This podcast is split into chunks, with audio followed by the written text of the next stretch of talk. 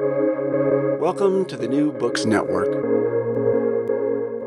Welcome to New Books in European Studies. I'm Tim Jones, and in the first of three podcasts leading up to the Dutch election on March the 17th, I'm joined today by Tom Louwerse, co author with Rudy Andeweg and Galen Irwin of the fifth edition of The Governance and Politics of the Netherlands, published in August 2020 by Red Globe Press.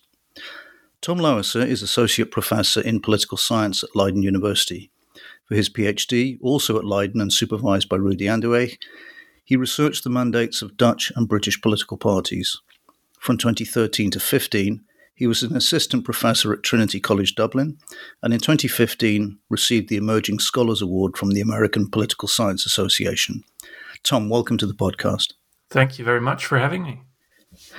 Let's begin by talking about what this book is and who it's for. It's the fifth edition and the first one that you've worked on. Can you tell us more about the history of the book and how you came to be involved? Yes, this is a, a quite long running uh, book because even before the first edition, there was a predecessor uh, published under a slightly different title. So uh, my co authors even say it's in even the sixth edition. Um, and it's, it's really a book that aims to be relevant for both uh, students uh, uh, in in politics, in, in Dutch politics, but also comparatively, as well as trying to provide uh, an introduction to Dutch politics for a broader audience of uh, other scholars, but also I think of uh, of the general audience, which is sometimes a bit tricky to mm. appeal to those uh, different audiences. But I think uh, by by choosing the style we do, that tries to be accessible, but also provide enough detail and references to scholarly work um, it I, I hope it, it, meets the goal of, of speaking to those dif- different audiences. Mm. Actually, when I was when I was reading it, one thing jumped out at me, which was this this book itself says something about modern uh, modern Dutch culture. In that, you know, a big part of your target audience is is Dutch students. So, are a lot of comparative politics courses taught in English in the Netherlands? So uh, in Leiden, we have an introduction to a Dutch politics uh, course, uh, which is taught in Dutch, but the textbook is in English. Hmm. Um, and yeah, that that might might seem a little bit uh, strange to to outsiders, um, but I think in in our uh, uh, programs, almost all literature is in English anyway, so it's something students need to um, need to work with uh, with anyway. And um, I, I think for us, writing it in English uh, opens up the possibility to speak to other audiences as well, and also approach, or at least that that's what we try to approach the country from an a little bit from an outsider perspective as well, to try to make it uh, accessible uh, for someone who does not know a lot about the Netherlands uh, yet. And I think that's also a nice perspective for students. Uh, when I uh, was a, a, first year student in Leiden and I worked with uh, with a very early predecessor of this book myself, I found that rather refreshing to really look at the Dutch case a little bit from the outside in. instead of from the inside out, and I think that's that is also helpful for students. Yeah, I think I think we could all do with um, an outside perspective on our politics. Um, do I mean is is there uh, outside the Netherlands is is there a lot of interest in Dutch politics in terms of uh, a, a, typical political science degree or a European studies course, or does it tend to you know take a, a backseat to studying European institutions or looking at German or French politics, for example? Well, I think the the biggest focus in what we can call comparative politics would be the comparative study of uh, different countries.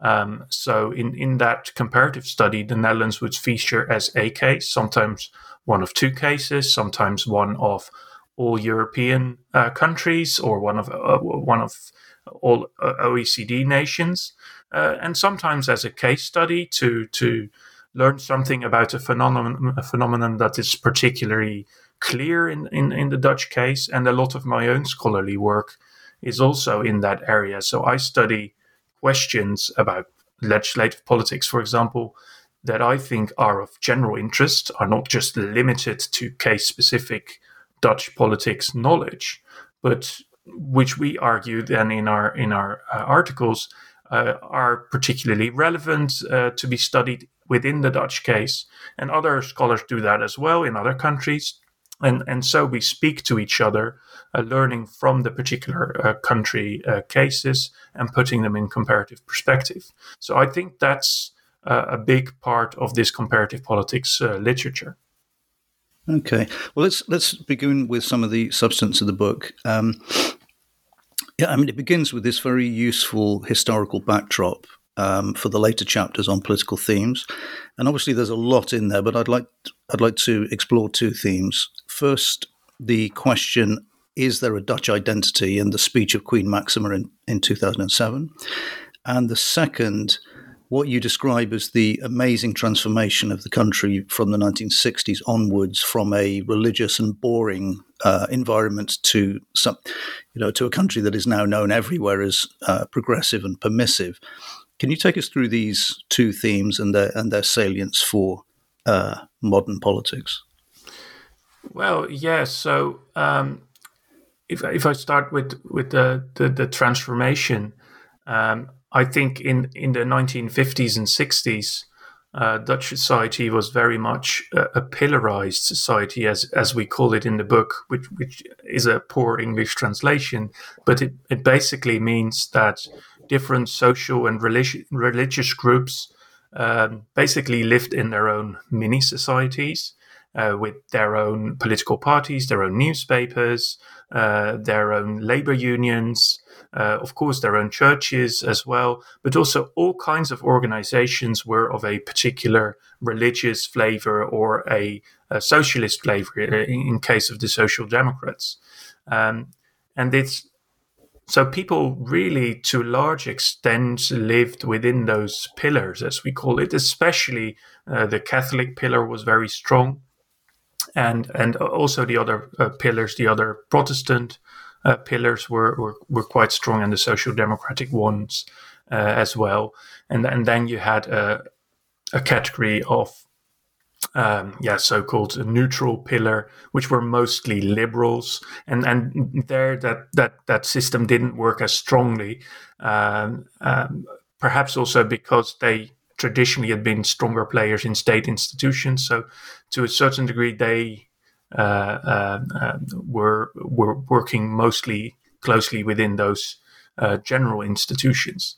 Um, but but that was really an important way of structuring society, but also politics. People just voted for the party that they uh, that, that represented their their pillar. Um, so if you were a manual laborer, you voted Labour, and if you were Catholic, you voted Catholic. Uh, usually, that also took precedence over your work situation. Um, uh, so that meant that there were basically uh, five larger political parties: um, Catholic uh, Party. Uh, two Protestant parties, depending on the denomination.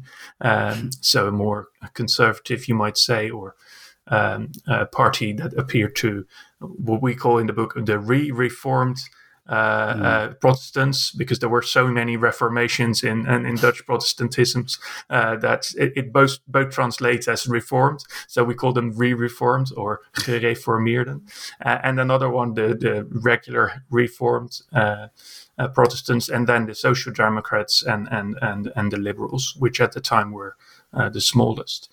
But that system uh, from the end of the 60s started to to break down. Um, uh, part of general modernization, individualization uh, that we of course also see in other countries, but in the in the Dutch context, that meant that that people's connection to those pillars and to those parties uh, connected to those pillars were gradually uh, diminishing, especially for for for younger uh, generations, and and they started more and more just to vote for party uh, uh, one party at one election and maybe another party at another election, um, and this this strong connection between pillar and and politics started to gradually uh, decline.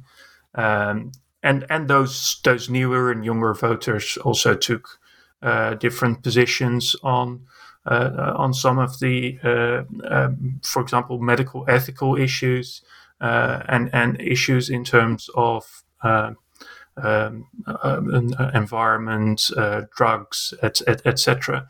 Et, et and and then you get yeah more fluent political landscape as a result, where also values had changed, although that's that stance of the country in terms of its um, how you say um, permissive uh, liberal outlook has also been challenged more recently because mm-hmm. from the 2000s on you, you do see also that that uh, right wing populist parties uh, have a big following uh, as well so it's it's really not that everyone in the Netherlands is a cosmopolitan. I think far from it, and yeah. even even in the 80s and 90s, there was generally a small uh, right wing majority in Parliament and never a clear left wing uh, majority. Hmm. Although you, you do, very interestingly, your far right, um, perhaps with the exception of uh, Thierry Baudet, but your far right tends to be socially liberal which is quite a new phenomenon. Yeah, so, so that's perhaps interesting that on, on most of these issues, uh, they are uh, uh, liberal, like uh, issues like gay marriage. Um, uh, it, is uh, these these radical populist parties. they they take more liberal positions, also because they probably see and probably also think themselves of themselves that um, this is just by far the sort of consensus position, and only the, the smaller Christian parties still oppose something like uh, gay marriage. Not very actively, but they're not very happy about it. But uh, uh, basically, all others, even the uh, mainstream Christian Democrats, uh, are now clearly in, in favor of it. Although they weren't when it, when it was introduced uh, at the end of the 90s, start of the 2000s. Um, but but that I think those positions are so generally accepted that they only stand to lose if they would take a very conservative views on the, on those issues. But I, so there's a bit of a distinction between issues relating to national culture and immigration, where these new right wing parties take a very clearly pro Dutch culture, anti migration, anti Islam uh, point of view and on the other hand, uh, uh, and also an anti-EU. Uh, but when it comes to those, um, yeah, more ethical issues like gay marriage, um, and to a certain extent also abortion, they're not super progressive on it, but they're not against this in uh, in, in in major ways either. Um, they they take a more moderate or progressive outlook. Hmm. But that that brings us back to the the first part of the question, uh, which was about Dutch identity and this this um, this speech by Queen Maxima before she was queen. It, that does seem to have taken on a, a, a really key importance in Dutch politics today. Yeah, also because the response, especially by parties, I think, on that more uh, pro Dutch culture right was, of course, there's a Dutch identity, and uh, uh, this is it. Uh, um, it's it's uh, uh, includes tulips and flowers and our progressive attitude on some issues, although they might have worded it slightly differently, um, and our our even our type of economy, and so they pointed to different things that supposedly were identity. But of course, identity in every country is a difficult to grasp concept, and people might not fully agree on what it is. Uh, and there are always exceptions uh, to it. Um, so I, I, think that's what the, the speech by uh, uh, uh by Maxima uh, tried to try to see that the Dutch identity um, with the definite article does not exist it doesn't mean that there's no Dutch identity at all, of course. Mm-hmm. Yeah, it's um, it's interesting. Also, you, you mentioned that uh, multiculturalism uh, became the, the, new cleavage uh, in this uh, consociational democracy. Can you take us through how the minority populations came to the Netherlands, and, and also this point that you make um, in the book that Islam has never become big enough to be able to form its own pillar. I was quite in, interest, intrigued by that, the idea that you have to reach a sort of critical mass in, in, in order to qualify for being a Dutch pillar. Can you, can you take us through those two points? Yeah, well, um, so there, there were different waves of, of guest laborers entering uh, uh, the country, um, mostly in the, the, the 60s and 70s, and then especially in the 70s. Uh, then it was guest laborers, as they were called at the time, so work migrants um, uh, from um, uh, Morocco and, and Turkey mainly. And th- those are still the two biggest uh, uh, ethnic minority groups uh, in the Netherlands at, at the moment. Um, and at the time, it was thought that they would fill temporary jobs and then return. Um, I don't know if every migrant also thought that themselves, but at first, most of uh, of, of, the men came over to do the work and their family stayed behind. But at sort of at some point, it also when when it became clear that this was not a, a one year or two year thing or even a five year thing, they also uh, brought over their families, of course, uh, to to be here together as a family, and and then it became clear that uh, that they were going to be part of of Dutch society, um, and I think for a relatively long time that was seen as perhaps uh, it, it was seen as well that's just the situation it is and and that's absolutely fine and we just should accept it. Um, and perhaps also ignoring uh, problems associated with that. Um, uh, especially in in in, in local neighborhoods um, and also perceived problems uh, by by the Dutch population who lived in their in those neighborhoods and saw the character of the neighborhoods change of course when mm. different people with different cultural habits uh, come to live there it, especially in larger numbers that might change um, how your neighborhood uh, looks like and how it functions and the social realities in the neighborhoods um, and maybe that for a relatively long time that was relatively uh, remained relatively unrecognized in, uh, in, in Dutch politics. In the 90s, there was a little bit more discussion about uh, asylum seekers and whether how open we should be to them and to migrants in general. Although uh, the, the, main immigration of uh, work laborers had already stopped by then, of course, there was still migration taking place for people who got their spouses uh, in in uh, in Morocco and Turkey. Um, so there were, there were still new migrants coming from those uh, countries uh, because for a long time that that was the dominant way of um, uh, of marriage uh, to find a partner back in in mm. in the country that your parents originally came from or you yourself originally came from. Um, so in in in the 90s there there came a, a bit more discussion also um, uh, the liberal uh, uh, parliamentary party leader Frits Bolkestein raised this issue and also gained some popularity uh, from it but this was remained relatively uh, undiscussed. So uh, it was not t- too big an issue. And of course, the 90s economically went very well. Uh, so, in, in those terms, the, the, the, then government was relatively popular. But basically, it, it become a very, became a very prominent item on the agenda in 2001, 2002, uh, raised by uh, Pim Fortuyn. Who was hmm. uh, a, new kid on the block in terms of uh, political representation, and who, who really put this this item of migration and integration of of these uh, minorities on the agenda, highlighting uh, problems, but not just sort of practical problems in the neighborhoods, but also the sense of cultural identity. uh, on the agenda.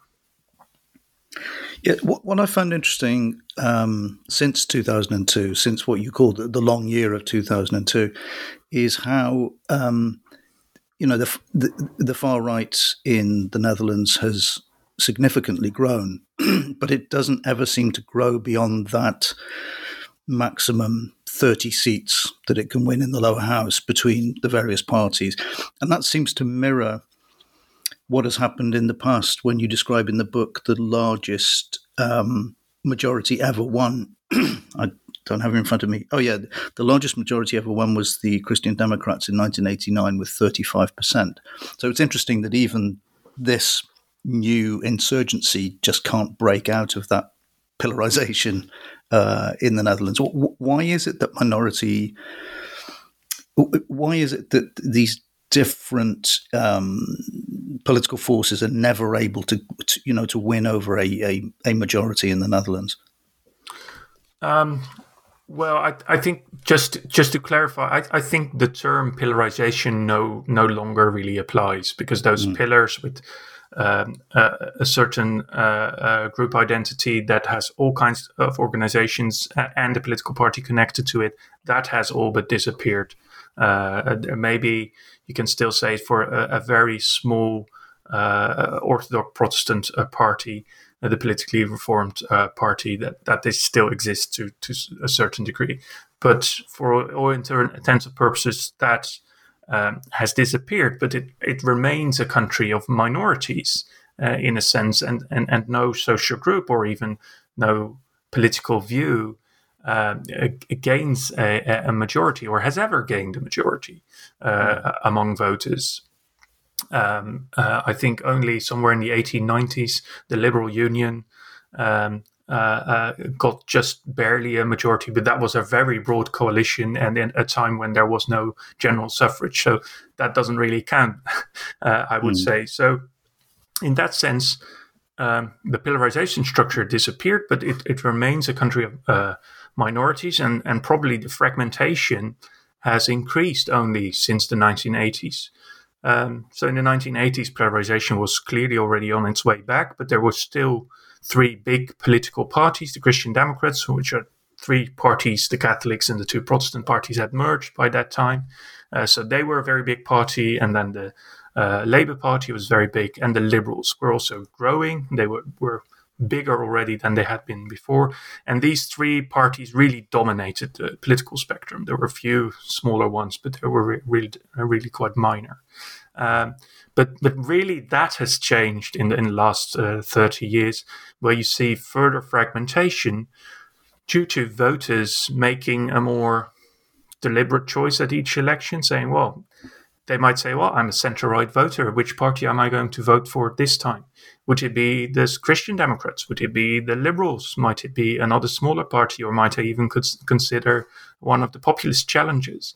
Um, so every voter uh, as we call it in the book, has a sort of choice set of parties they consider.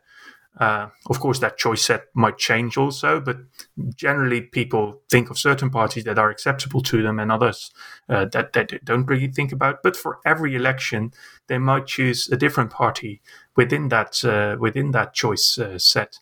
Um, so that uh, accounts for quite a bit of fragmentation, and you see very clearly now that the once big Christian Democrats and Social Democrats have become one of the uh, mid sized parties, as you might say, with mm. around 10% of the vote and sometimes a little bit more, sometimes a little bit less.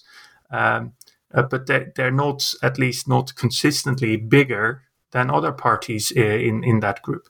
The only party that managed to be a little bit bigger in the last uh, decades or so is the, is the Liberal Party, um, um, and in a sense, it's escaped uh, the decline, at least for now, of the uh, of the Christian and Social Democrats. Perhaps also because it it was never as strongly linked to the pillarization uh, structure, uh, and its target group, which you might say middle class voters, has actually grown.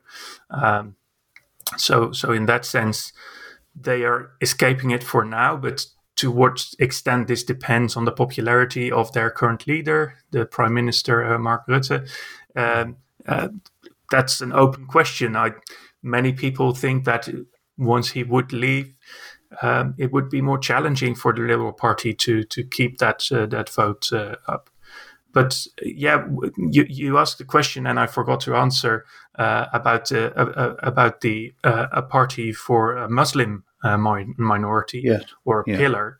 Well, I think for the pillarization, um, their arrival was too late because the system of pillarization was already breaking down by that time. Um, and of course, pillarization also means that you have all kinds of organizations you set up. And if you're a new group working as uh, uh, migrant workers in a society, then it's of course quite difficult to set up a whole myriad of uh, uh, organizations uh, like that. And it, if that structure is also already breaking down, the incentive might not as, be as big. But for a long time, it, at least politically, this group has been uh, sort of involved in, in some of the bigger parties, uh, like the Social Democratic Party, and to a smaller extent, also the, the Christian Democrats and the Liberals. Only more recently, and, and that's par- perhaps also a response to the, the radical right wing populist parties. They have formed their own political parties. Uh, DENK, which uh, gained uh, three uh, seats, so that's about 2% uh, in, in the 2017 election. Their name means think. Um, and, and that's a, a, party that in practice uh, targets mainly Turkish and Mor- Moroccan voters or people with a Turkish or Moroccan a migrant uh, background, and many of these people, of course, are born in the Netherlands. So uh, mm. you wouldn't want to call them Turkish or Moroccan voters, uh, mm. but at least they have this cultural uh, background.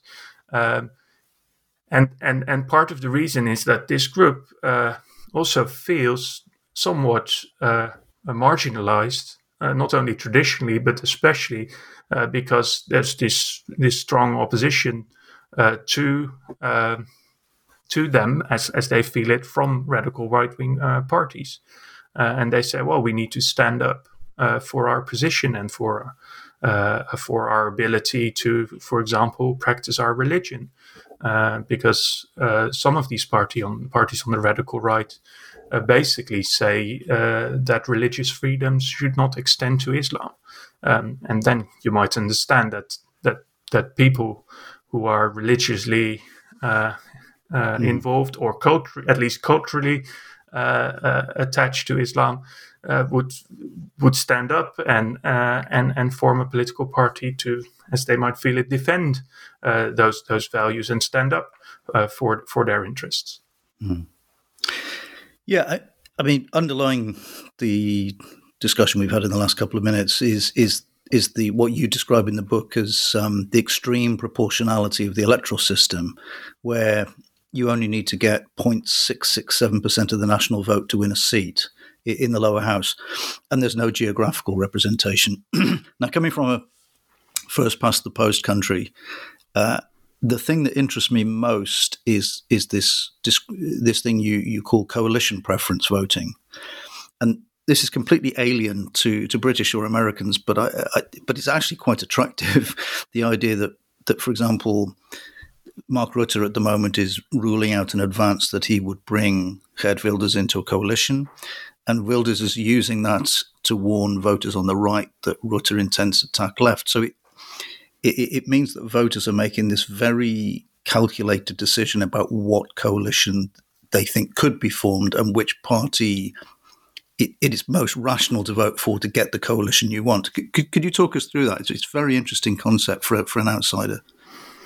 Yeah, so I think that the, the proportionality of the Dutch system has one advantage in that eh, the the parliament is really uh, quite representative of the various uh, interests and uh, preferences of, of voters.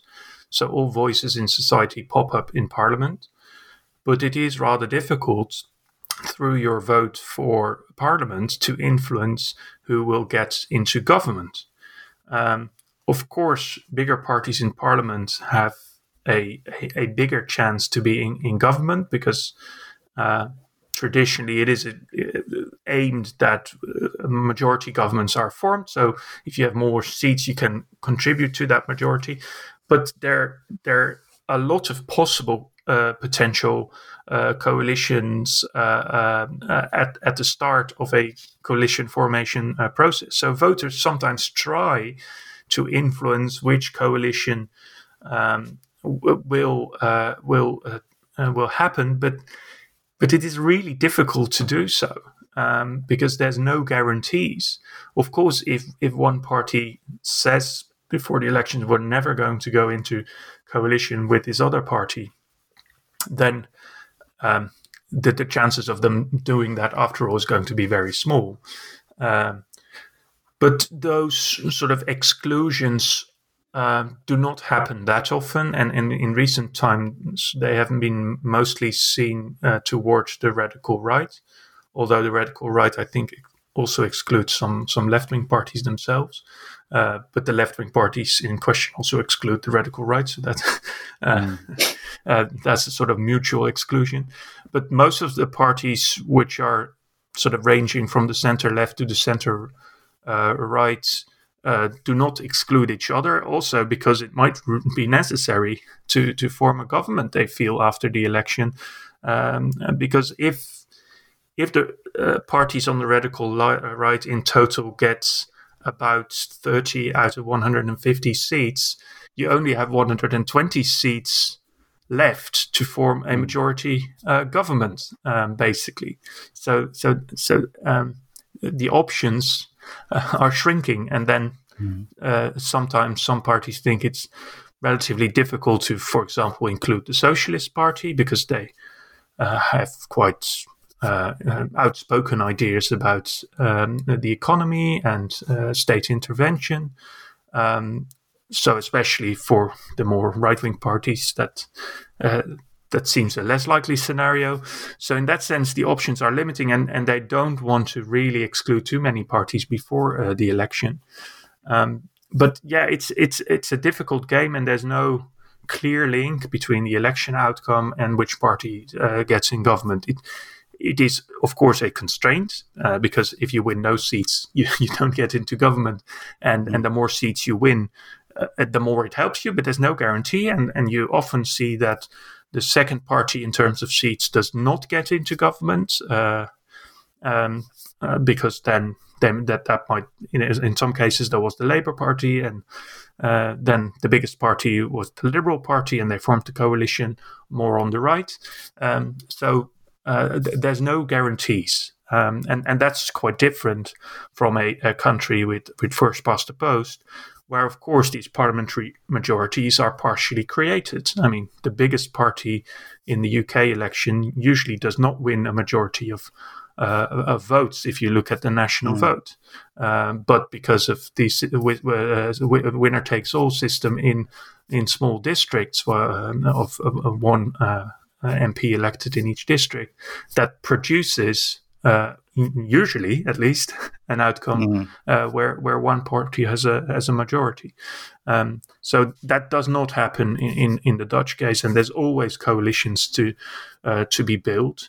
Um, you can say that it, it is a weak link between those election outcomes and, and the outcome of the formation, much weaker uh, than in uh, systems like the UK. Uh, the advantage is that the parties that are in, in, in government then usually do represent a majority of the voters and not just yeah. a majority of legislators. Yes, I, I, mean, I'm certainly not criticizing it. And, and I do wonder whether.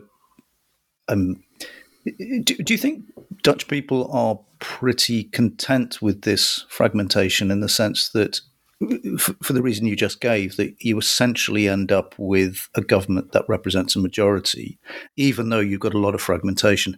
Or do you think that over time there is the possibility that um, broader new parties will be created? For example, I, I, I, quite often get the impression that what Mark Rutte would like, if he could have it, would be a complete unification of liberal forces, including D66, including the right of the PVDA, and and then allowing a, a sort of right rump to to create itself. Um, do you think that's a possibility? And would it be something that Dutch people would want, or are they kind of happy with the system they have? Well, I mean, I think like almost everywhere, uh, opinions are divided. Uh, I mean, there's a group, and especially radical right wing uh, uh, populist uh, supporters, are mostly really not very happy with the political system, like they are in other countries.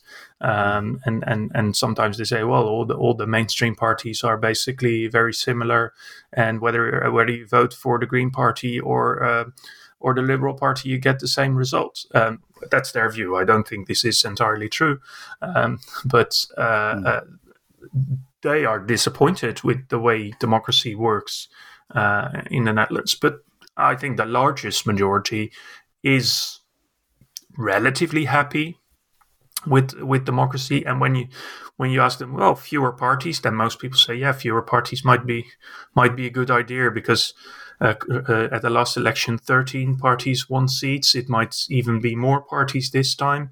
Uh, that's a, a, lot of fragmentation. And then sometimes people uh, suggest, well, maybe uh, there could be a, a threshold uh, like they have in Germany for, for winning seats.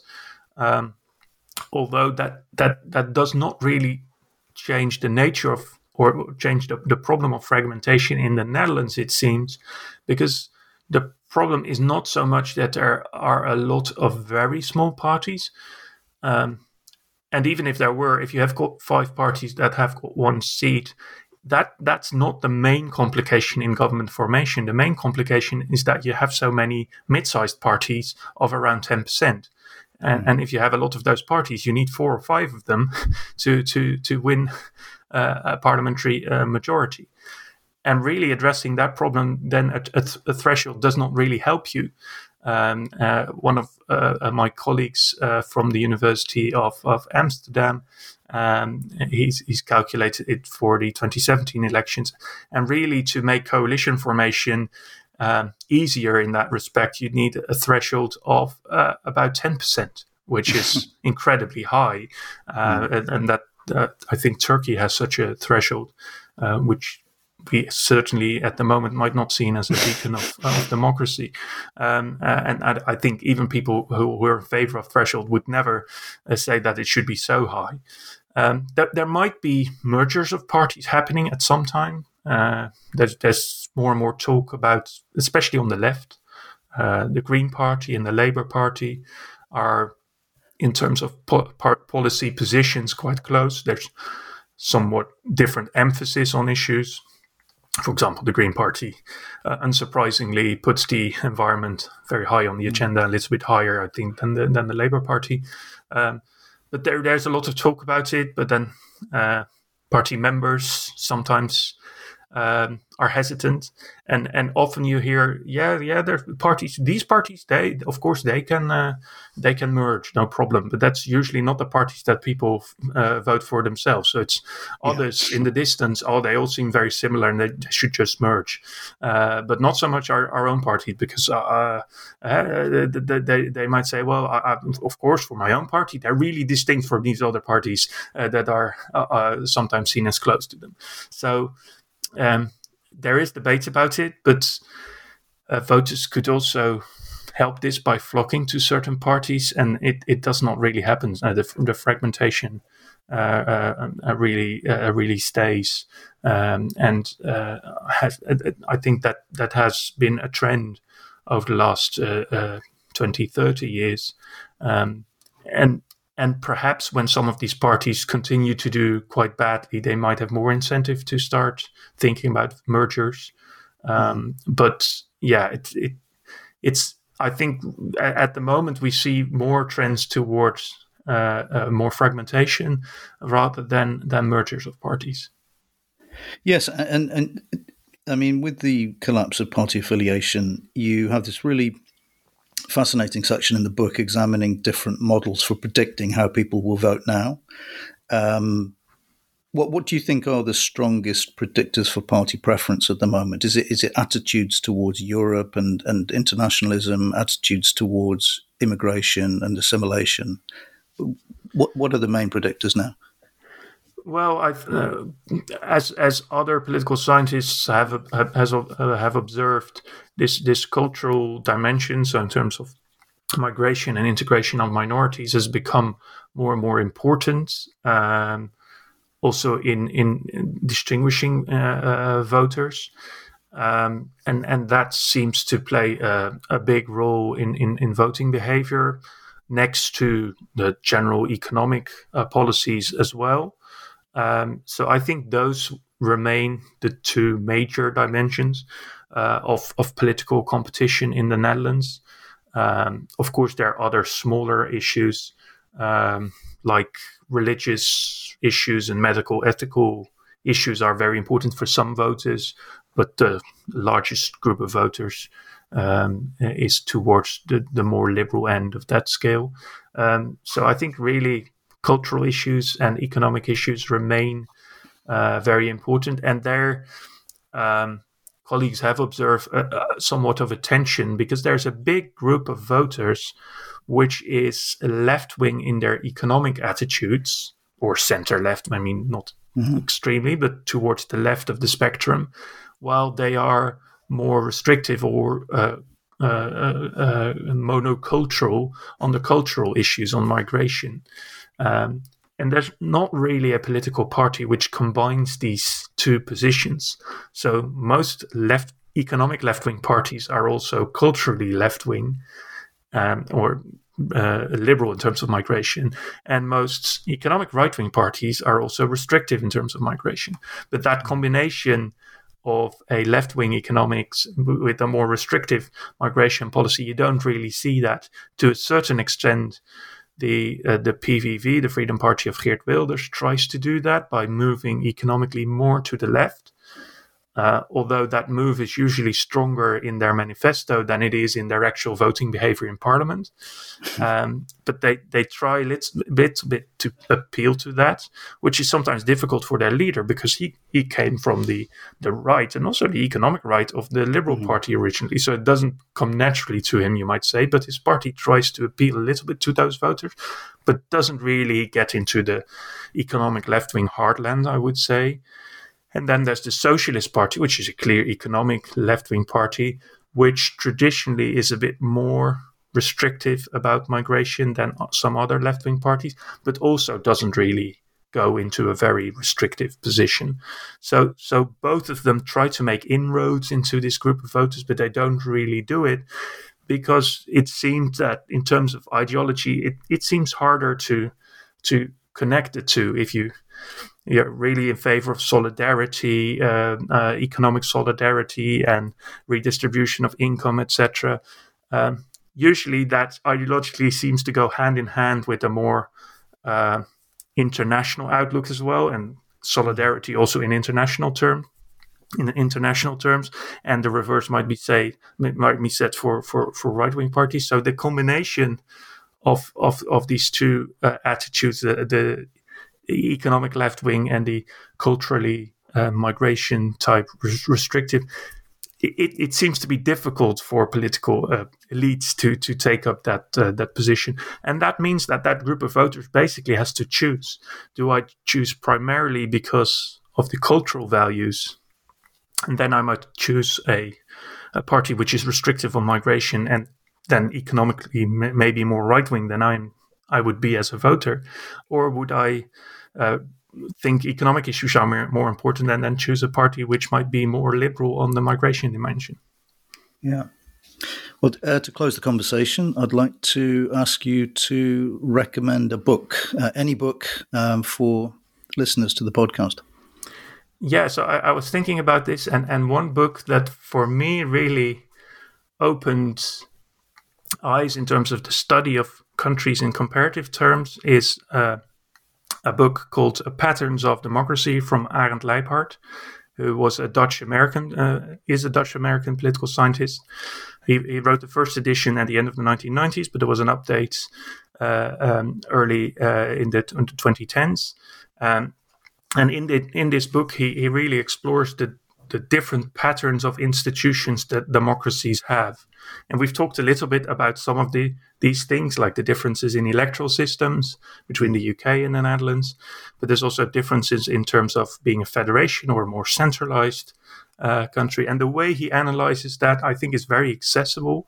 Um, so uh, one uh, one fellow student uh, said it when we read it as students. One of my, of my, fellow students, "Oh, you can read this to your child at uh, at bedtime." So, well, that's perhaps a slight exaggeration, but I think it's really very accessible and really tries to to get at this point in a very clear way. So, for me, that was a really interesting uh, book to read. Okay, thank you. Uh, today I've been talking to Tom Louwerse about the governance and politics of the Netherlands, published in 2020 by Red Globe Press. Tom, thanks again for coming on. Thank you very much for having me.